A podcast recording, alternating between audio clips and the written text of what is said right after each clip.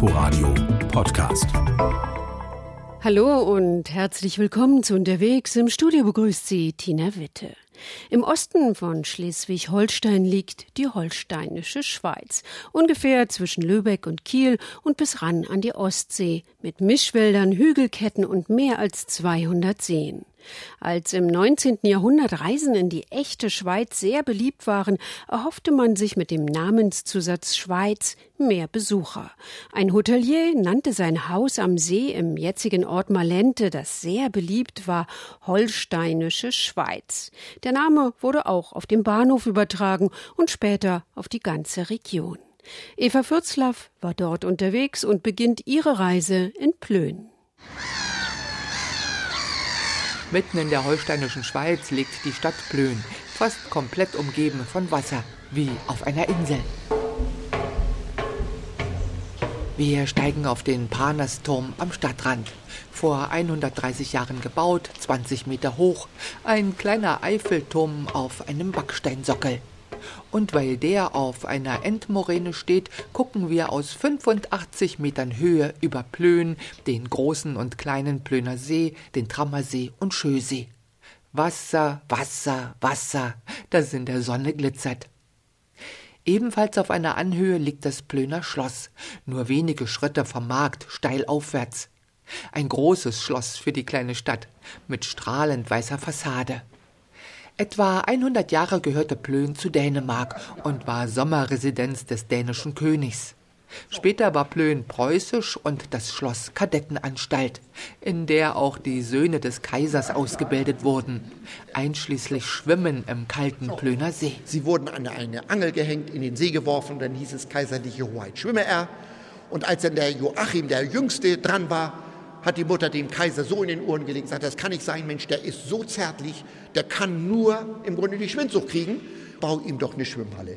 Und wenn Sie dann mal den Weg runtergehen, da ist heute das Kulturforum, das ist die Schwimmhalle für den letzten Kaisersohn und die anderen Kadetten. Später war das Schloss Schulinternat des Plöner Gymnasiums, lange Zeit mit eigener Schwimmhalle.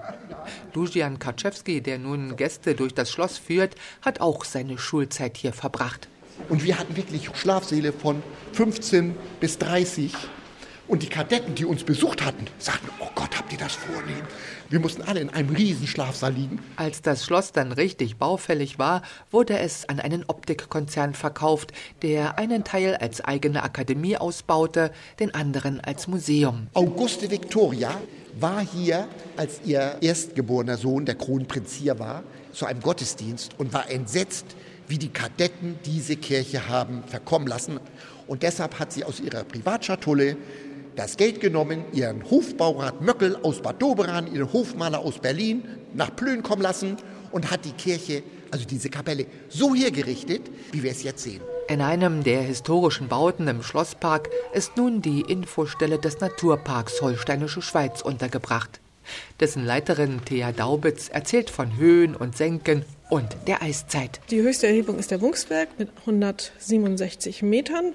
Charakteristisch ist halt das steile Auf und Ab, was wir hier haben. Das merken dann auch die Fahrradfahrer bei uns.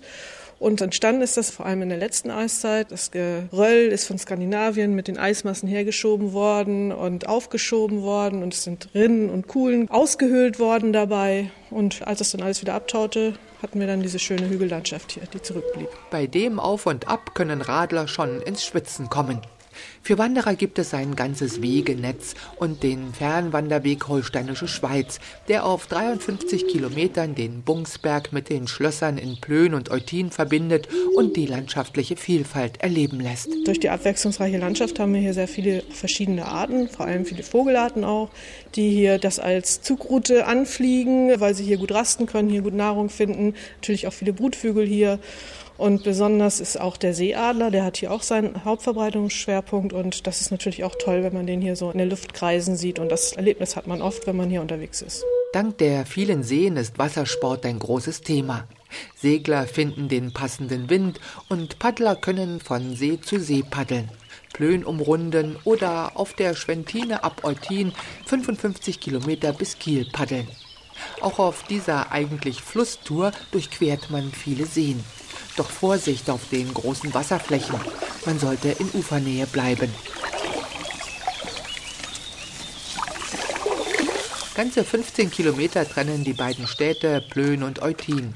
Und doch staunt der Besucher in Eutin über das nächste stattliche Schloss, das mit Türmen und Wassergraben noch an seine Zeit als Wasserburg erinnert. Burg und später Schloss waren Sitz des Lübecker Fürstbischofs, dem die Hansestadt zu aufmüpfig war. Seine Glanzzeit hatte das Schloss im 18. und 19. Jahrhundert als barocker Fürstenhof. Um 1800 wurde der in die Jahre gekommene Barockgarten umgestaltet in einen damals modernen Landschaftspark. Es ist übrigens der einzige Landschaftsgarten Schleswig-Holstein, der in seinen Grundzügen erhalten geblieben ist und daher ein Gartendenkmal. Es ist nicht einfach nur ein schöner Park, sagt Gästeführerin Karin Schiro, sondern der Rundgang symbolisiert den idealen menschlichen Lebensweg beginnt mit einem Seepavillon. Das ist der Eintritt ins Leben, in das noch ungebildete Dasein. Man geht durch die Lindenallee. Das ist der Weg der Erziehung und Formung des Menschen. Wir kommen am Tempel der Artemis vorbei. Und dort wird der Kampf der Bildung gegen die Unbildung dargestellt. Und es muss natürlich im Sinne der Aufklärung die Bildung siegen. Und dann ist man schon auf dem rechten Weg und kommt zum Sonnentempel, zu dem Ort der Glückseligkeit. Der aufgeklärte Herzog öffnete Teile seines Gartens auch fürs Volk, um es kulturell zu bilden. Im frühen 19. Jahrhundert hatte Eutin den Ruf, ein Weimar des Nordens zu sein. Zum Eutiner Kreis gehörten Wilhelm von Humboldt, Karl Maria von Weber, der Dichter Klopstock, der Goethe-Maler Wilhelm Tischbein. Nur Goethe selbst war nicht hier allerdings eine andere Berühmtheit, die russische Zarin Katharina die Große. Hier kommen wir jetzt mal zu Katharina und Peter III. Cousin, Cousinen zweiten Grades, die lernten sich in Eutin kennen. Zu Peter erstmal, der wurde geboren in Kiel als Sohn des Herzogs von Holstein-Gottorf. Seine Mutter war die Tochter von Peter dem Großen, Anna Petrovna. Dann hatte Peter beide Eltern verloren, als er elf Jahre alt war. Da der Eutiner Fürstbischof sein Onkel und Vormund war, ist er gelegentlich in Eutin gewesen. Und bei der Gelegenheit, als Katharina hier Ferien machte, trafen die beiden sich im Schlossgarten zum ersten Mal. Er war da elf und sie zehn Jahre alt. Das Schlossmuseum zeigt in der Belle Etage die fürstlichen Wohnräume so, wie sie im 18. Jahrhundert eingerichtet wurden. Und es zeigt große Modelle von Segelschiffen aus dem frühen 18. Jahrhundert. Diese waren kein Spielzeug. Sie wurden in der Werft in St. Petersburg genutzt als Vorlage für den Schiffsbau. Technische Zeichnungen gab es noch nicht. Nicht im Schlosspark, sondern im Wald bei Eutin steht die Bräutigamseiche.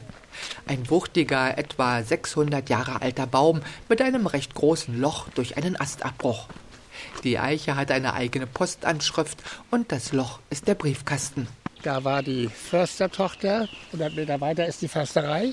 Und ein Leipziger Schokoladenfabrikant, die haben sich kennen und lieben gelernt und die mussten dann ihre Post irgendwo loswerden. Und dann haben sie diesen abgestorbenen Ast da gefunden, das Loch da, und da haben die ihre Nachrichten hinterlegt. Also, dass es wirklich war, das ist jetzt nicht gesponnen. Ja, der Förster wollte das eigentlich nicht.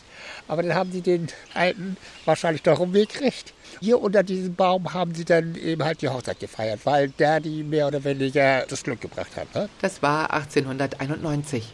Seitdem wurden immer wieder Botschaften in das Astloch gelegt. Karl-Heinz Martens hat viele Jahre sogar als Postbote Briefe zum Baum gebracht. Jeder kann sie rausnehmen, angucken und was er nicht braucht, wieder reinstecken. Man kann sich gemütlich dahinsetzen und plauschen und horchen. Der Winter rauscht, sehen Sie hier mal so ein Eichhörnchen durch die Gegend flitzen. Ist das nicht gemütlicher, als wenn Sie da im Internet da sich einen Partner suchen? Also ich finde, das ist romantisch. Als ich die Leiter hochsteige, finde ich das Astloch leer vor. Bettina Reimann aus Hannover hat von der Bräutigamseiche gehört und war vor mir oben. Und äh, weil das hier auch ein Geocache ist, ein Virtual Cache, wo man eigentlich die Post fotografiert und dann das Bild einstellt und dann kann man einen Geocache loggen. Sie hat eine Handvoll Briefe gefunden. Moment, wir gucken mal. Suche nette Leute für gemeinsame Unternehmungen. Bin 61 Jahre alt, wohne in Eutin. Wir steigen aufs Rad und fahren etwa 35 Kilometer nach Nordosten. Durch Wald und Feld und kleine Dörfer, über Berg und Tal mit dem Ziel Oldenburg. Eine kleine Stadt mit einer der bedeutendsten archäologischen Fundstätten in Schleswig-Holstein. Schon die Slawen nannten den Ort Starigard, alte Burg, im 11. Jahrhundert. Die Anfänge liegen wohl um das Jahr 700. Starigard war ein wichtiger slawischer Fürstensitz wie Spandau.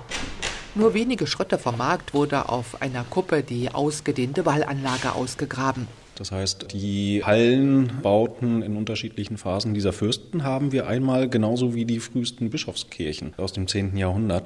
Was natürlich dazu kommt, sind mit so einem Fürstensitz das Luxusleben. Das heißt, er hat sich auch die entsprechenden Handwerker an seinen Hof geholt, die gewissen gehobenen Lebensstandard dann auch produziert haben für ihn und sein Gefolge und wahrscheinlich auch für den Handel und hat natürlich genauso auch Händler angezogen. Stefan Meinhardt ist Leiter des Oldenburger Wallmuseums. Der Rad- und Fußweg führt mitten durch den nun unbebauten Burgwall. Dahinter liegt das Wallmuseum mit historischen Scheunen, in denen slawische Geschichte erzählt und archäologische Funde gezeigt werden. Die stammen nicht nur aus Oldenburg, auch aus Spandau und Köpenick und belegen Handelsbeziehungen um das Jahr 1000 bis in den Mittelmeerraum und nach Persien. Etliche kleine rekonstruierte Häuser, die wie ein slawisches Dorf um den großen Burgteich gebaut sind, machen die westslawische Welt des frühen Mittelalters erlebbar. In Werkstätten kann man Hobby-Slawen und Wikingern bei der Arbeit zusehen. Ja, auch Wikingern. Es war die gleiche Zeit und der Austausch miteinander ist belegt. Von Oldenburg sind es gut zehn Kilometer bis Heiligenhafen kurz vor der Brücke zur Insel Fehmarn. Das einstige Fischerdorf ist schon vor 50 Jahren zum Ferienort gewachsen. Und nagelneu ist eine Hotelsiedlung an der Seebrücke, fast am Strand. Interessant in Heiligenhafen ist der vorgelagerte Graswader. Von der Steilküste westlich des Ortes werden durch Wind und Wellen Geröll und Sand abgetragen und ostwärts geschleppt. Das Geröll lagert sich bald ab und bildet den Steinwader. Den Sand bringen die Wellen weiter und lagern ihn weiter östlich ab. So entstehen am Graswader immer neue Sandhaken, auf denen schnell Gras wächst. Wader kommt von Werden. Auf dieser Näherung kann man besonders gut den Prozess der Verlandung beobachten. Innerhalb von 30, 40 Jahren haben sich hier 8 Hektar gebildet. Das sind 80.000 Quadratmeter. Also Sie sehen hier Erdgeschichte. Der NABU betreibt auf dem Graswader eine Infostelle und Peter Fischer wandert mit Gästen über das Neuland. Auf den Sandhaken und im flachen Wasser dazwischen tummeln sich viele Wasservögel. Und je länger der Schnabel, desto tiefer hat er seine Nahrungsgrundlagen. Und die kleinsten, das sind die Sandregenpfeifer, die haben ganz kurze Schnäbel, die holen wieder die kleinen Mücken, die Sandfliegen. Die anderen, die gehen ins Wasser und gehen dann tiefer rein, um dann wieder ihre Nahrung zu suchen. Und die Vögel sind untereinander keine Konkurrenz, weil sie verschiedene Nahrungsebenen haben. Vor der Düne, zum Teil schon halb auf dem Strand, stehen einige historische Ferienhäuser aus dem 19. Jahrhundert. Als in Deutschland die Bäderkultur entstanden ist, dass man sich getraut hat, ins Wasser zu gehen und zu baden, dann hat man hier reichen Lübecker Kaufleuten erlaubt, ihre Sommerhäuser zu bauen. Damals hatten sie noch die Schützen der Düne vor sich, doch über die Zeit hat die Strömung auch hier Sand abgetragen, sodass die ersten Häuser nur noch wenige Schritte bis zum Wasser haben. Sie sozusagen auf Abruf stehen, trotz der Buhnen. So wird es wohl auch der neuen Feriensiedlung an der Seebrücke irgendwann ergehen. Der Hesse Peter Fischer kommt schon seit etlichen Jahren für den NABU im Sommer auf den Graswader und beobachtet auch die Veränderungen des Ortes. Ich habe noch so den Fischerort noch so ein ganzes Stück erlebt. Der erste große Eingriff war die Olympiade 1972, glaube ich, ja, Kiel, München. Und dann hat man diese blau-weißen Gebäude hier an der Küste gebaut. Das sind 13, 14-stöckige Häuser, ja. Wird man so nicht mehr bauen. Aber die Art der Bausünden hat sich heute gewandelt. Die ist halt niedriger, flächenbeanspruchender und teurer. Aber das halt nicht mehr besser. Ne? Die holsteinische Schweiz bietet nicht nur viele Seen und schweißtreibende Hügel, auch lebendige Slawenzeit, die Schlösser von Plön und Eutin und eben Naturbeobachtungen an der Ostseeküste. Eva Würzlaff über ihre Reise durch die holsteinische Schweiz. Mehr Informationen finden Sie online unter inforadio.de slash unterwegs. Danke fürs Zuhören, gute Reise und noch ein schönes Wochenende für Sie. Im Studio verabschiedet sich Tina Witte. Inforadio Podcast.